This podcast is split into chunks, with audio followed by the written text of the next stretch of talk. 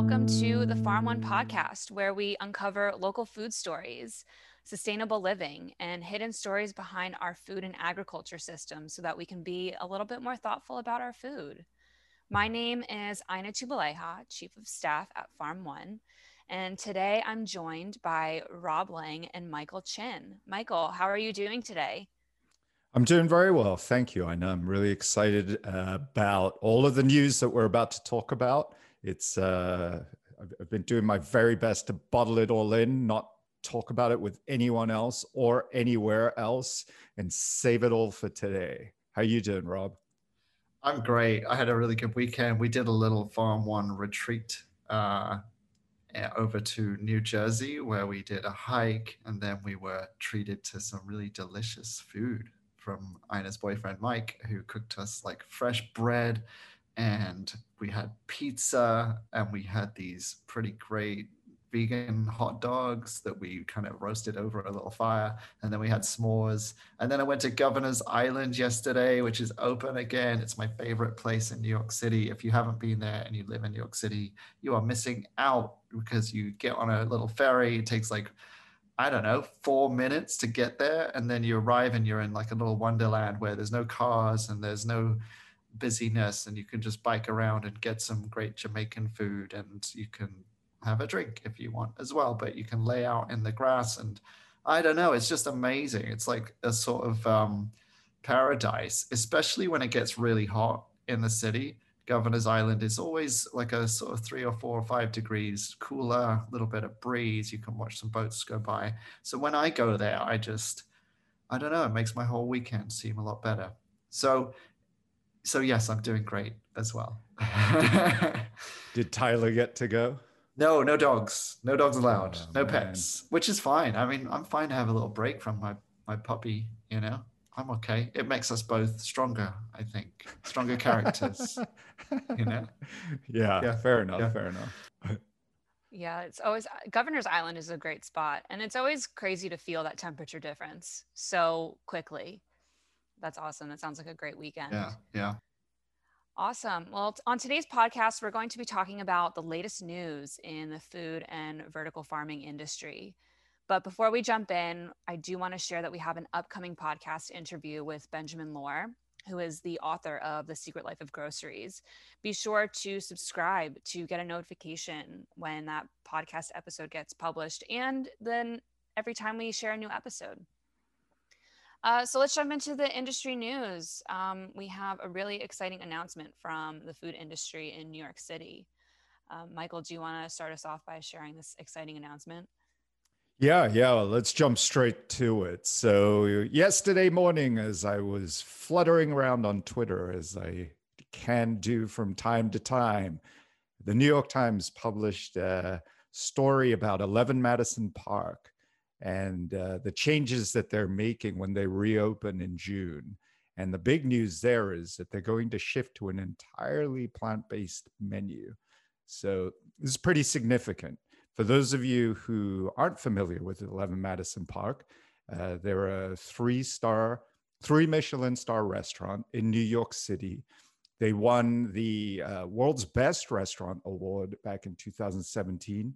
And you know, I'd say that it's it's it's fair to say that they're recognized worldwide as one of the best restaurants. And uh, I think the chef over there, Daniel Humm, is certainly one of the most creative people right now in, in the culinary arts.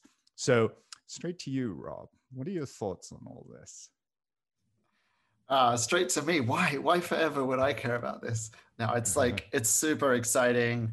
Um, it was funny to get the announcement. I read it from the email that if you're on their email list, they sent out like a long written email yesterday. And actually, it was sort of buried a little bit in the text. You know, they're talking about reopening, which they're hoping to do on June the 10th.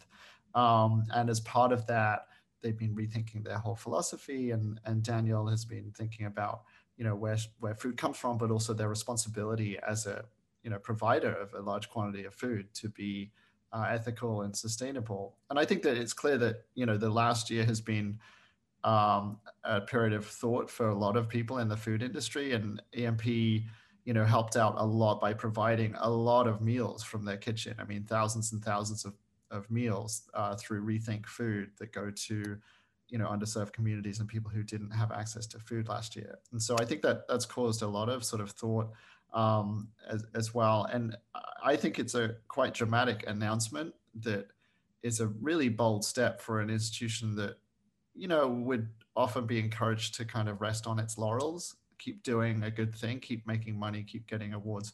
So this is a really really risky move um, for a big organization. Uh, in my opinion it's obviously the right move. I think this is kind of the way to make things happen. Uh, if you provide exquisite food that happens to be plant based, I think you can um, make a lot of people happy and have a lot of uh, success. You know, rather than sort of trying to drill people, drum people over the head with you know facts and figures and things like we might do on this podcast. Instead, serve them something really delicious, um, and they may be quite convinced. Um, you know, I've had a couple of experiences of dining there, and both have been uh, really some of the most memorable memorable meals of my life. I, I certainly, as a vegan person, have felt more special there because the menu that I got was not a sort of second rate version of the meat menu. It was a, uh, in, in many respects, more luxurious menu than what my kind of co diners had had.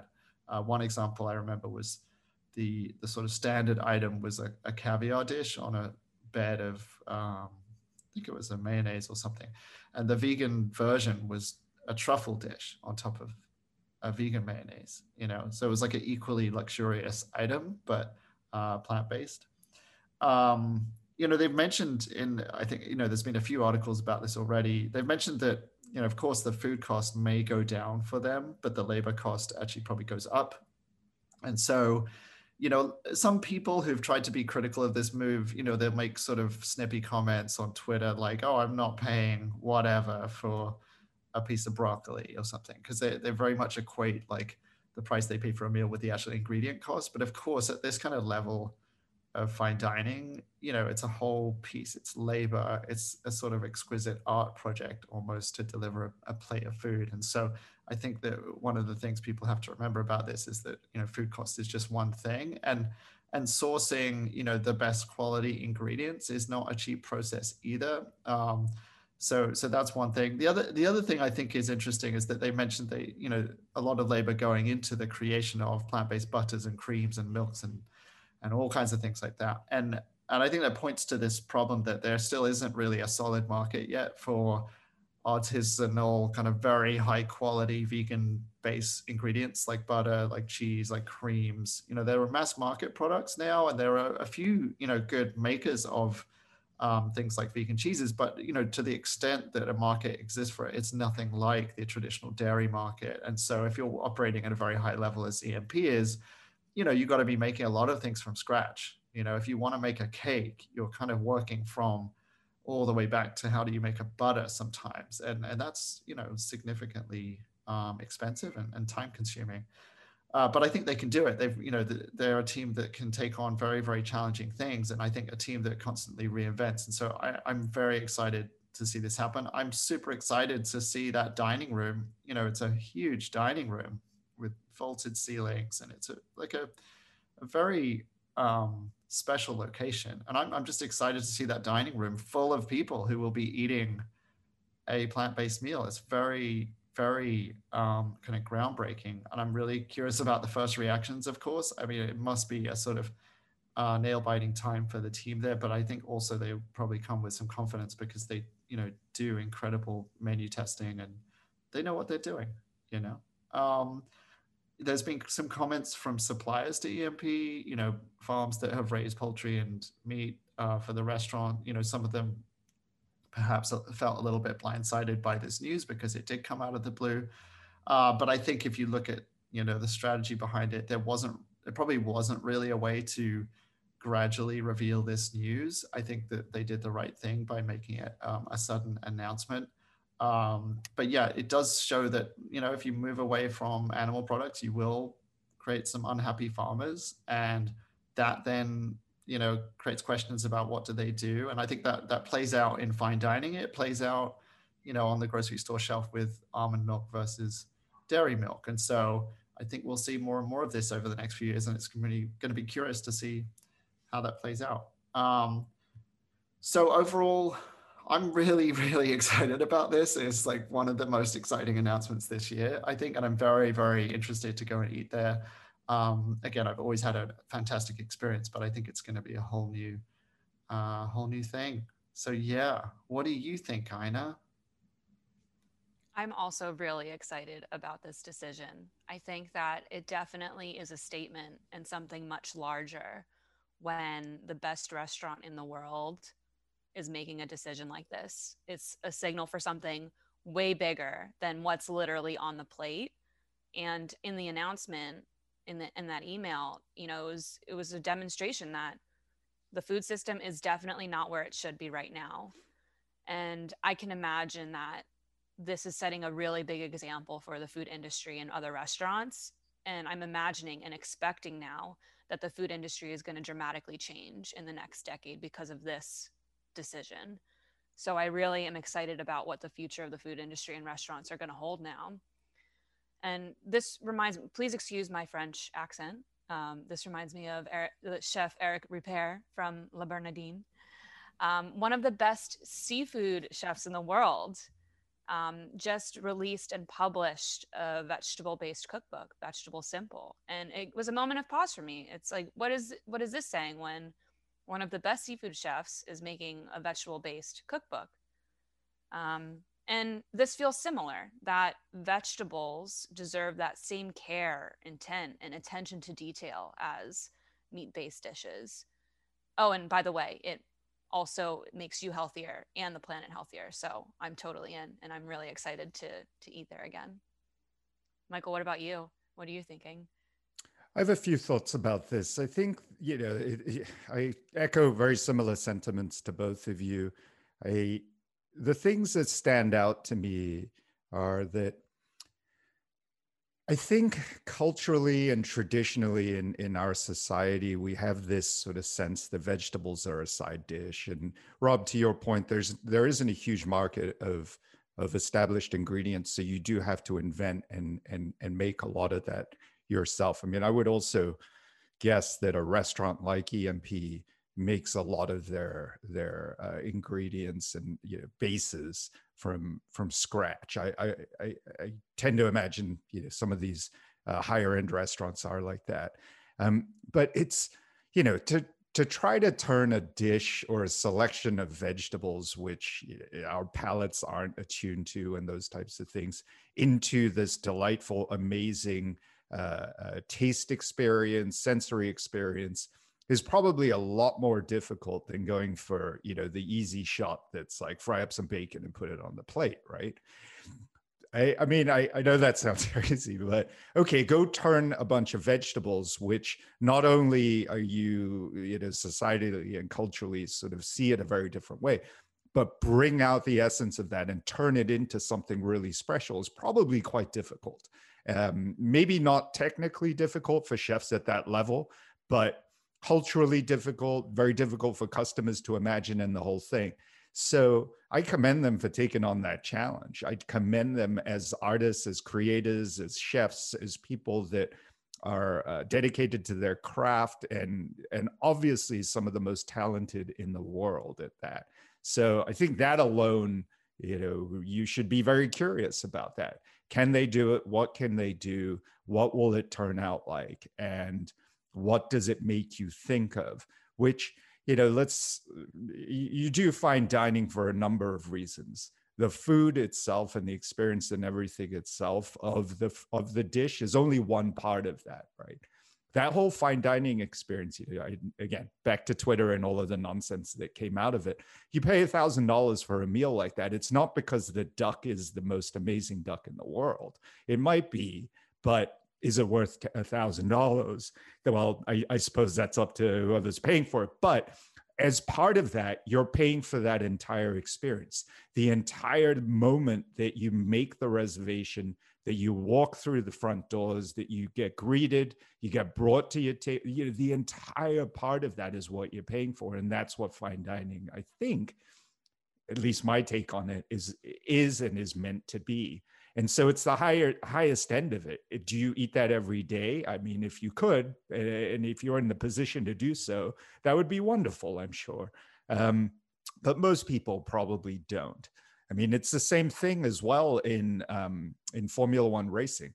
A lot of technology that was developed in Formula One racing and the engineering that appears in the cars and all of that eventually trickles its way down into that Toyota Camry that you saved all that money for to buy, right?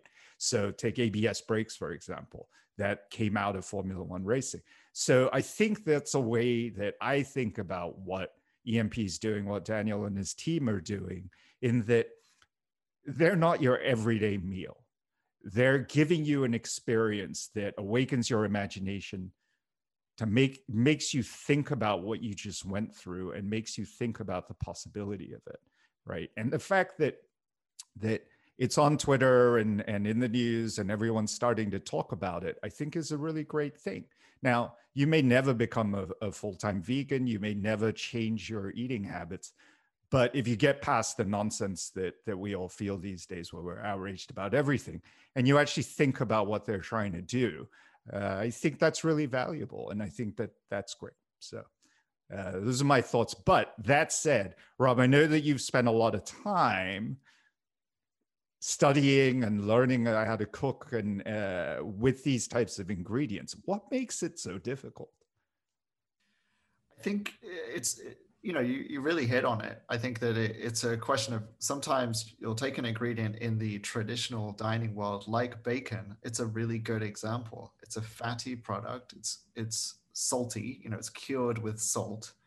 Um, it's often sweetened in America, maple curing, that kind of thing, right? So you've got three of these sort of very desirable qualities in a dish, and then it has a crunch to it if it's cooked, you know, in a certain way, and a crackle um, and so it's almost like this perfect, desirable item. And you, you know, if you wanted to create that same effect with a vegan uh, ingredient or combination of ingredients, it's actually, you know, it's, it's tough. You got to combine, like for instance, to create that umami, maybe you're going to use something from the mushroom family, or maybe you're going to use some kind of miso or something or soy sauce, and um, you know that immediately you're involving like fermentation in that um, you know to get that crunch and that crackle that from something where you know that's a, a saturated fat that's coming from an animal like it just inherently has some of those qualities. If you want to do that in a vegan way you've got to sort of you know even look at the molecular structure at a certain point and go like how am i going to create this kind of structure that's going to give me that crackle? Um, so even something so simple like bacon could could require a huge amount of work to do um, in a plant-based way. And i think that the you know the other sort of piece of it is a legacy of culture if you look at cheese making cheese making has been around in, in some forms for thousands of years doing that with a nut probably nut milk or you know some other non non-dairy milk that's a very new practice you know people weren't doing that back in the year 1281 in France. Like there was no reason for them to do it. There was no inclination. There probably technically it, it, was would have been really tough to do it with the ingredients on hand, and so it just doesn't have that legacy. And if you look at what what's happening now, people are developing cheese making skills with with nut milks and other um, cultured milk products and fermenting. But it's you know it's been happening for like a few decades at most, compared to thousands of years. Like incredibly difficult you know so i think you hit the nail on the head it is part of it it's just this difficulty of pre- preparation and i think that the you know the thing that they're trying to do it does it does feel quite similar to formula one in that they've got clearly the best one of the best cooking teams in the world. And they and they experiment with products all the time. They experiment with dishes. They have a super high attention to detail. They have amazing technical capabilities. So they can take on some of these challenges. And I, I hope and expect they will discover some things in that process that they can sort of trickle down to the mortals you know reading the cookbook so i would be so excited to read a cookbook in a couple of years time where they you know uh, explain some of these things um, and i the last thing about that i would say is creative constraints I think it's, I mean, it's, I'm not the first person to say this. Creative constraints produce some of the best artistic works, you know, give give a filmmaker a year to make a film or give them a day they you know the creative differences may not be that great. You, you might not get better results. And so i love that aspect of it as well. So for me it hits so many points. You know as the plant-based angle. I think the creative challenge is really immense. And then i think the technological advances are going to be really interesting uh, as well. Yeah. Yeah i know you've been uh, you've been sharing a lot of your experiences with plant-based foods. So when when you when you did you uh, had you always been into plant based, or is that kind of a recent thing for you? Um, the last time that I was consistently eating meat products. Hi, Georgie. A little bit of dog action there. Sorry about that, mailman. um, I the last time I was consistently eating meat was in 2018, so a couple of years of a predominantly plant based diet. And a lot of it was because of the lack of action for climate change. And it was something that, you know, this was my little piece of action that I could take to help prevent, you know, any more increases in, in the in the crisis of climate change. I know that in mm, the you know back to last week's podcast episode of the perceptions of climate change and the impact that they can have. This is probably not the most impact that I could have in changing my behavior, but I needed to take responsibility in every little piece that I could for the overall impact that I could have as an individual. So, you know, experimenting with plant based foods has been challenging. You know, the removing fat from a lot of the dishes, you know, what Rob was saying about bacon we had that experience just this past weekend making pizzas a vegetable pa- based pizza without that fat. We were making like a plant-based sausage with broccoli and um, some other vegetables. Usually that cooks down in a fat and we had to add a different substitute so that those vegetables could cook down. Do you think that it would be difficult for you culturally with your family to to say like oh, i'm going 100% vegan. Definitely. And we're all in that tension right now. So a lot of people are in my family are going plant-based because of health issues or health concerns as well as climate concerns. And that almost means that we have to move away from traditional cultural dishes because there hasn't been a lot of experimentation or you know no one's really leading the way in plant-based filipino dishes. And so it, it is a tension right now and i would love to see more plant-based filipino cooking and there are definitely some out there. Um, but yeah like in our family we have decades and decades of recipes that are all pork based because we had uh, you know we had pig pigs in the backyard and so it is a challenge, but it's something that we, we want to be healthier and we want the world to be healthier. So it's not something that we're unwilling to sacrifice, but it does, it is a challenge. It does present uh, attention. Maybe we should move on to the next news article then about Epicurious, uh, Michael. What, what do you think? It seems like a very natural segue. Yeah, yeah, that's true. So, for those of you who don't know or maybe haven't heard, um, Epicurious uh, which is a website that's been around actually for a really long time. I remember this being one of the early sort of websites uh, during the early dot com days in the late 90s that um, sort of really made its name and, and, and all of that. Anyway, it's a website with a large uh, res- recipe uh, repository. It's maybe one of the most well known. Um, about, uh, I, I, guess, a few months ago, or actually a few days ago, they announced that they will no longer be publishing any new uh, beef recipes. And the New York Times ended up covering this. And uh, you know, they in in their post they said that we've cut out beef. They will, beef won't appear anymore in any new recipes, articles, and newsletters. Um, and it's sort of the reasons are all very straightforward and everything that we've been talking about. Um, it's about sustainability. Uh, and in their words, it's about not giving airtime to one of the world's most worst world. I'm sorry, world's worst climate offenders. Um, and I thought this was actually quite funny. They said, We think this is this decision. Uh, I'm sorry, this is terrible. I'm having a terrible time reading today. We think of this decision as not anti beef, but rather pro planet. Uh, so I, I, like that. I think that's quite clever. Uh, and of course, uh, a lot of rage on Twitter as usual. But I know. What are your thoughts on this? I love reading the negative reactions just as much as the positive reactions. And this reminds me a lot of a news story in the past. Last year, a school in France removed meat from their school menus. And my favorite part of this story is how Epicurious pulled the plug on beef recipes a year ago. And were people angry then? And I, I do want to note that it's not that Epicurious isn't taking away beef recipes completely. They're still going to show the recipes that they had from 2019 and before.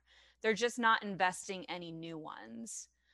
Um, I do have personal stories about offering a completely plant based dinner party, but I didn't say it in the beginning. I just said at the end, once everyone was done eating, oh, by the way, this was completely ba- plant based. And it's always really encouraging to hear guests say, Oh, I didn't even notice. But this does, the negative reactions do bring up a larger issue. It's not just the recipes, it's, you know, who's responsible for climate change. And climate change has definitely been politicized. And I have a feeling that the negative comments aren't from the argument of climate change, it's the psychology that something is being taken away and the autonomy or the agency of what I get to choose to eat and that decision is being taken away from people, this is a signal that people are going to be angry about that. And I understand because that sense of choice is really important. And people are angry at something larger than just these beef recipes. And it really emphasizes the issue that someone has to take responsibility for climate change. All of us do. And Epicurious is taking their small piece of the pie of responsibility by saying we're not going to invest in something that's going to contribute to climate change. So it's really encouraging to see this company take that stance. And, you know, person people individuals are taking that stands by not eating meat-based products. And so everyone has to take that little piece of the pie of their responsibility for for climate change. Rob, what do you lo- think? yeah, I, I, it made me think what you just said actually that there's this sort of uh, with the EMP announcement with Epicurious, the two sort of organizations that are creating, right? They're putting things out there in the world. You know, EMP is creating a whole meal experience. Epicurious is creating recipes that show people what to do with the food. And it is the responsibility of creators to choose the path forward, you know. And so if you're a magazine or a publication that's putting things into the world, you have the right to decide what you do. And as a reader, as a consumer of information, you know, ultimately you can choose what publication to read. But you know, if you're not creating something and you're just receiving information, then that is the burden of a consumer, right? You know, there's nothing you can do about it in a way. And I think that as I love that point you made that they, you know, they they didn't um, they didn't stop doing beef today. It was like a whole year ago that they did it and they didn't tell anyone. And that is just the classiest, coolest thing to do, I think. And and turn around and go like, yeah, we've been doing this for a while. The other thing I was thinking was, you know, at this point in 2021, is anyone really coming up with a bunch of new stuff to do with beef? Like, like is anyone really, you know, oh my god, guys, we're being so creative right now. We got this Wellington, we got the steak. This is it's it's been done. It's established. If you want to find a great way to cook a steak it's it's out there times a million.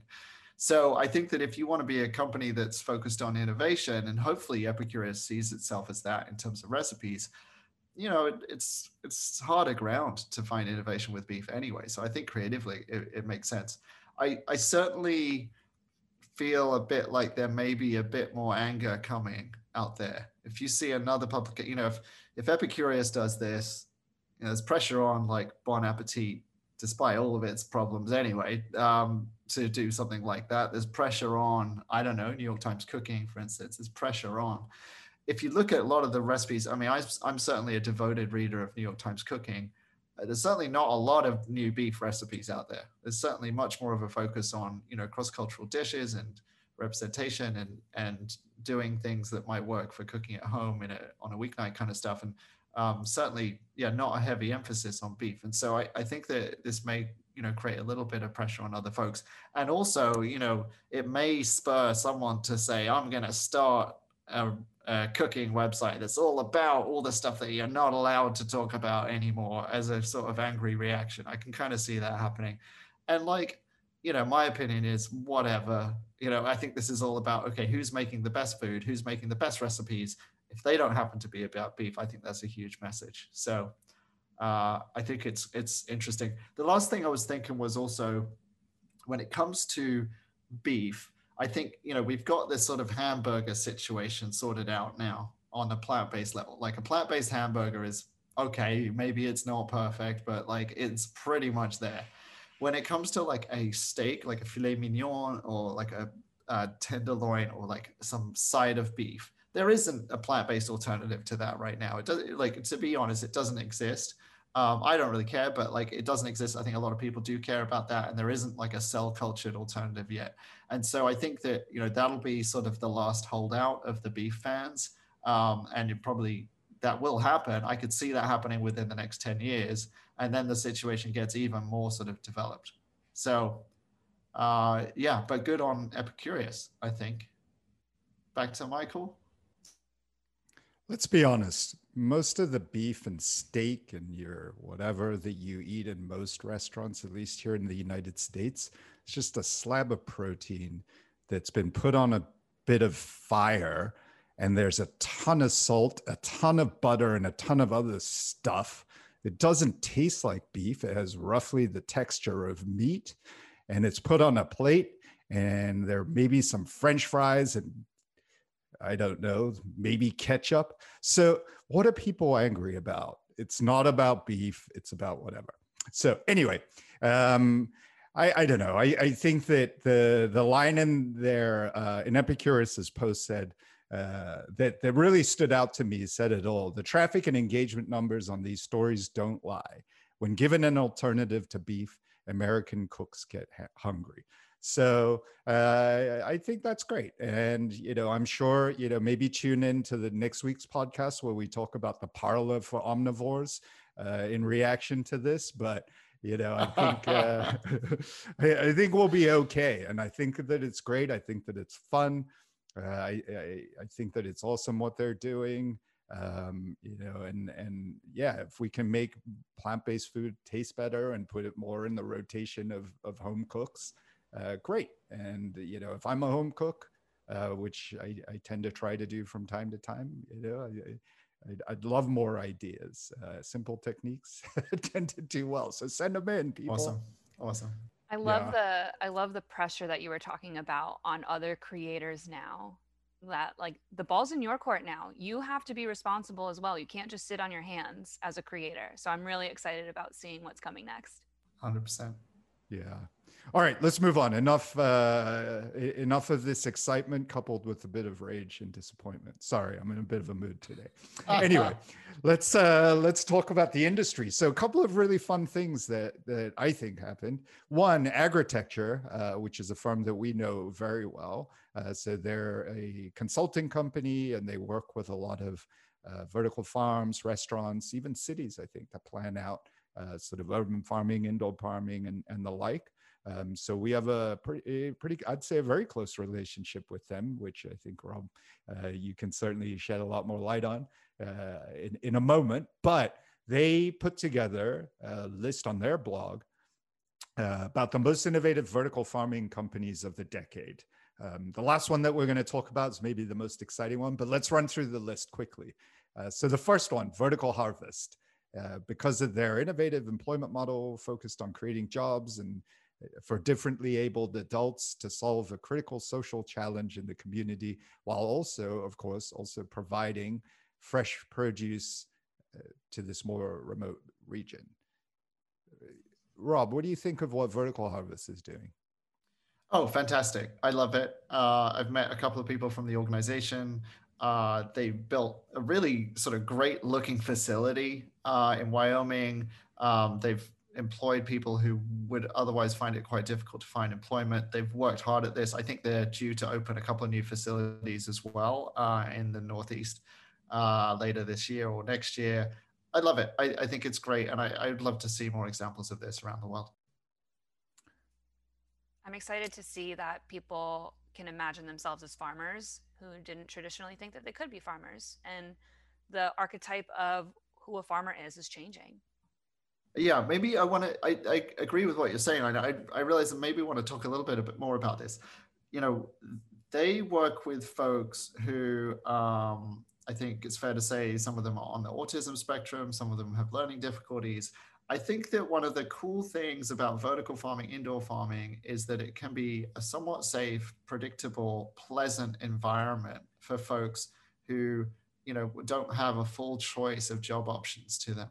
And I think that there's many, many examples in the US of unsafe environments to work in that are repetitive um, forms of labor, that they're not pleasant places to be, that, you know, they're uh, sometimes dangerous or unfriendly places to be. And I think there's a lot of sort of factory environments. I think, you know, meat packing is an example of that.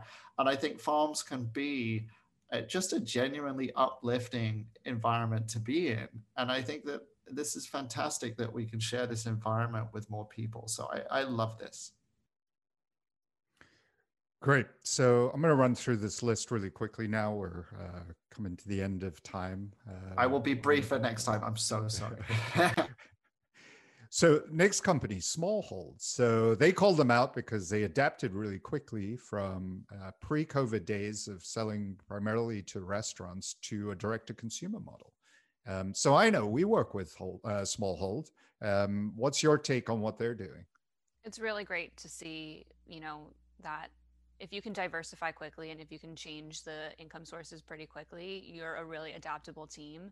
And so it's really it's been great working with them, and their products are amazing. And so I think that it's just really exciting to see. I'm glad that they made it through the pandemic, and really exciting to see that the you know we can continue enjoying their products. Nice. Yep. Yep. Okay, next on the list, arrow AeroFarm. So the giant mammoth factory farm that's out to replace organic farming in California. Rob, what do you think of these guys?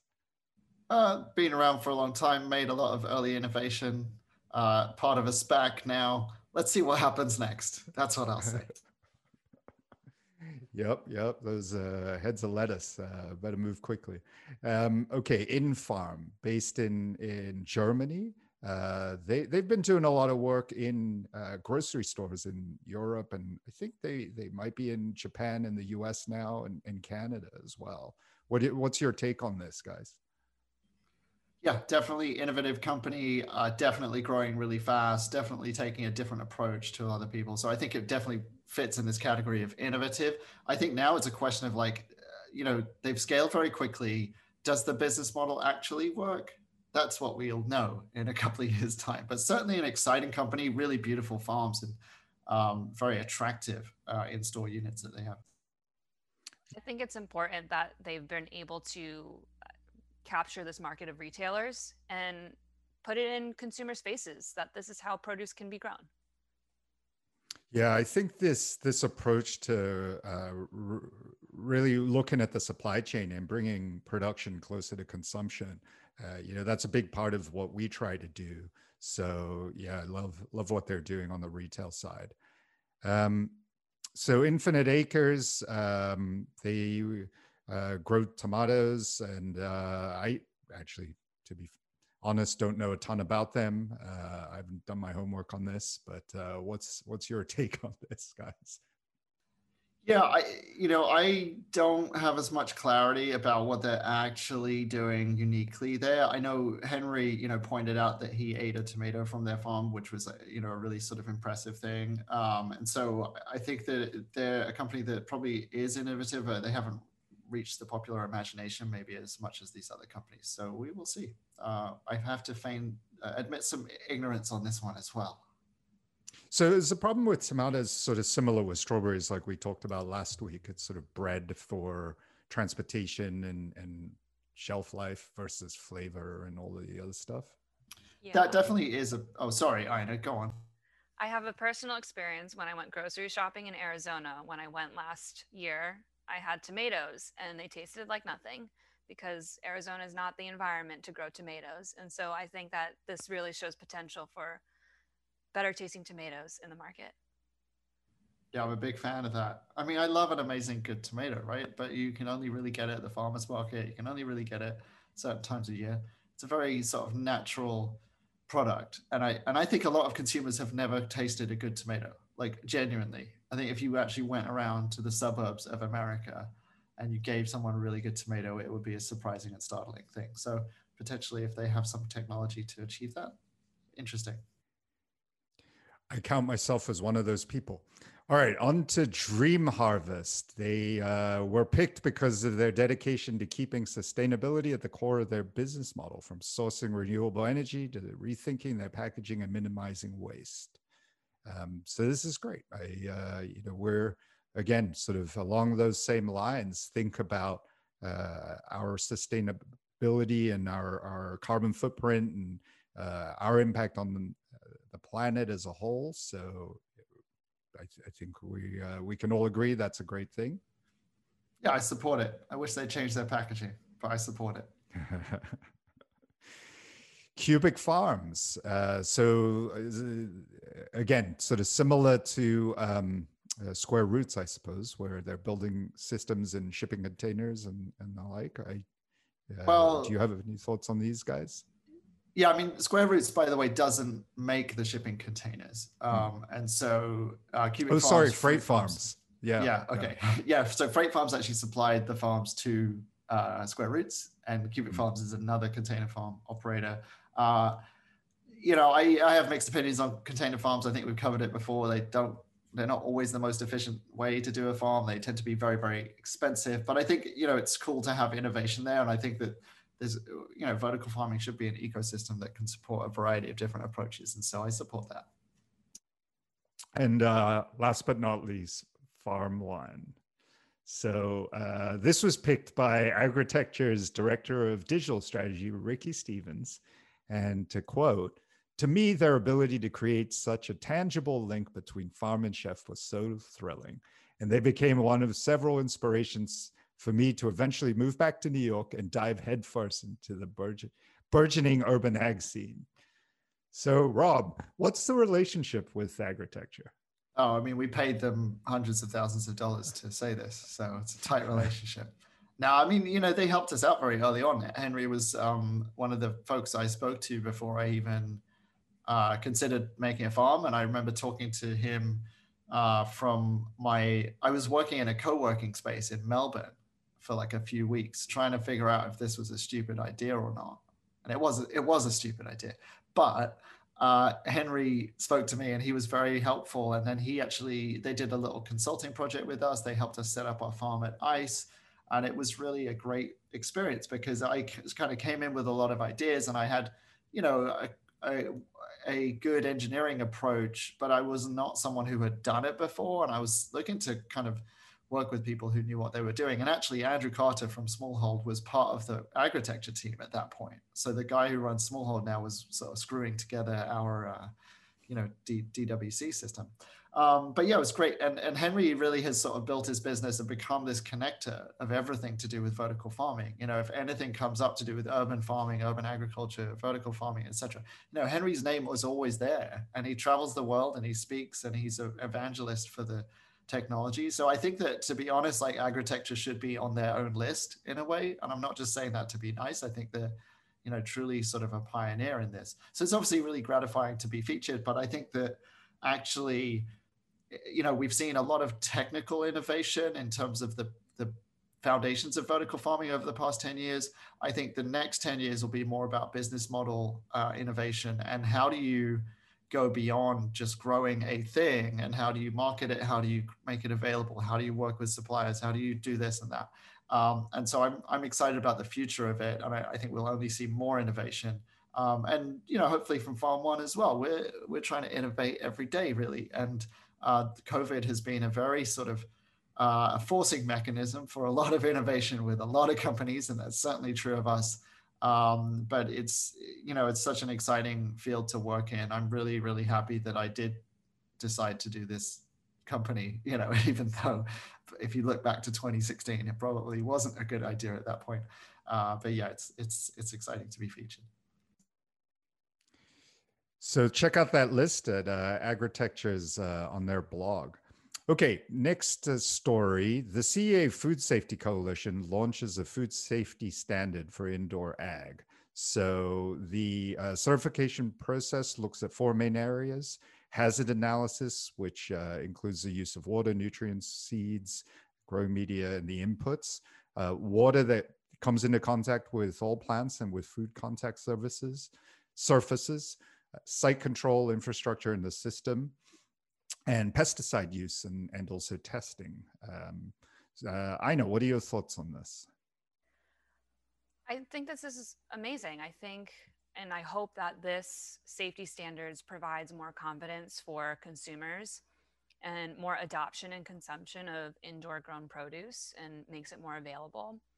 From personal experience as a tour guide, I know that some people can be curious and skeptical of where the nutrients come from or how the water is feeding these plants or how these these are growing in these kinds of systems. So I'm hoping that these safety standards are going to be valuable for the consumers.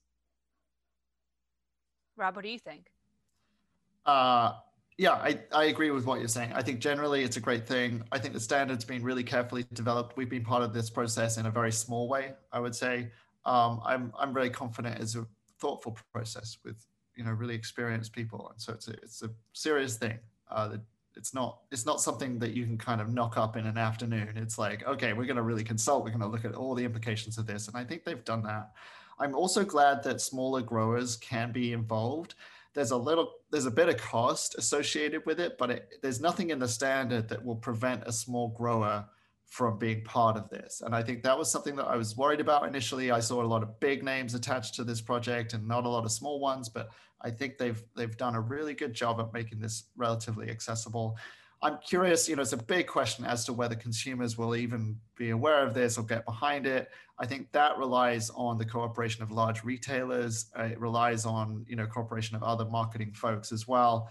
I think that, you know, the, the good thing about having big players like Bowery, AeroFarms, Plenty involved is that there's some cash to, to do that kind of stuff. Um, so let's see. You know, the, the one thing that I think might be interesting to include more as part of this certification, this standard would be some new technologies, I think around tracing, tracking, um, some more granular sort of knowledge about what is going out there. I'm guessing that just wasn't possible with the first standard, but at the moment it's quite a traditional approach where you have like a person with a clipboard come and visit your farm. And I think there might be some technological solutions we could look at in the next 10 years or so um, to make things easier and a little bit more traceable, a little bit safer. Um, but yeah, overall, really cool. Yeah, I think the transparency into the food system and into this type of production is a good thing. Um, you know, we've we've seen the effects of it from uh, uh, what is it? Romaine lettuce, I think, had a big problem uh, for a while out of California, yep. and yep. so you know, having the transparency and it, partly having people be more comfortable with it, but also holding the uh, industry to account as the industry evolves and gets bigger and bigger uh, where you you begin to have revenue and profit motives sort of begin to take take a, a front seat to things. I think having this in place is going to be a good thing. Um, I, I, do have a question, but maybe we leave this for another podcast about why organic doesn't uh, sort of fit. I, I, think that's something that maybe we can dive into in more detail on another podcast. Yeah, I think we could easily do a three-hour episode about that. Um, mm-hmm. But yeah, maybe we'll make it a sure make it a specific thing for sure. Yeah, yeah. So okay, last news story, and this is a bit of company news. So Contain Inc., um, which traditionally has been in the space of uh, aggregating loans and uh, financing and insurance for indoor farms and, and urban farms, launched a new platform. They announced that they launched a new platform called Equipped, and it's the first marketplace of its kind for buying and selling used indoor farming equipment. Um, so this is uh, this this is really interesting, I think, for the industry. It's one that you know we think a lot about because we're uh, building out our, our new farm in Brooklyn, and as part of that, are looking at sourcing equipment and you know, from traditional suppliers in this space, uh, but also you know looking at uh, how do we reuse some equipment maybe. So, um, Rob, what, what's your what's your reaction to this platform? To be honest, um, when you launch a two-sided marketplace, you need content, you need things on there, and this platform does not really have a lot of things on there. I think I think the press release announced some huge number of huge uh, about equipment available. I just been on. I went on yesterday. I went on to see what was there. There's a few racks of a very specific. Um, I think it was a Sananbio uh, vertical farm system on there. That's it. There's like seven items on the platform. So either someone's launched this too early, or no one wants to use it, or something. Um, I think that you know there's a million two-sided marketplaces that have been launched over the past 20 years in internet world i'm sure as part of your career michael you've come across a few you know the classic example was ebay right um, and then you have niche marketplaces more like etsy you have specific things around cars they're trying to do this on a vertical which isn't very big yet and so i think you need to come in with something really compelling on there. Like you need to find probably i'm sorry to say but you need to find a vertical farm a big vertical farm that's gone out of business and you need to try to use this platform to sell all the all the stuff. Um, so i think of it as a kind of weird launch. I wouldn't have launched like this personally.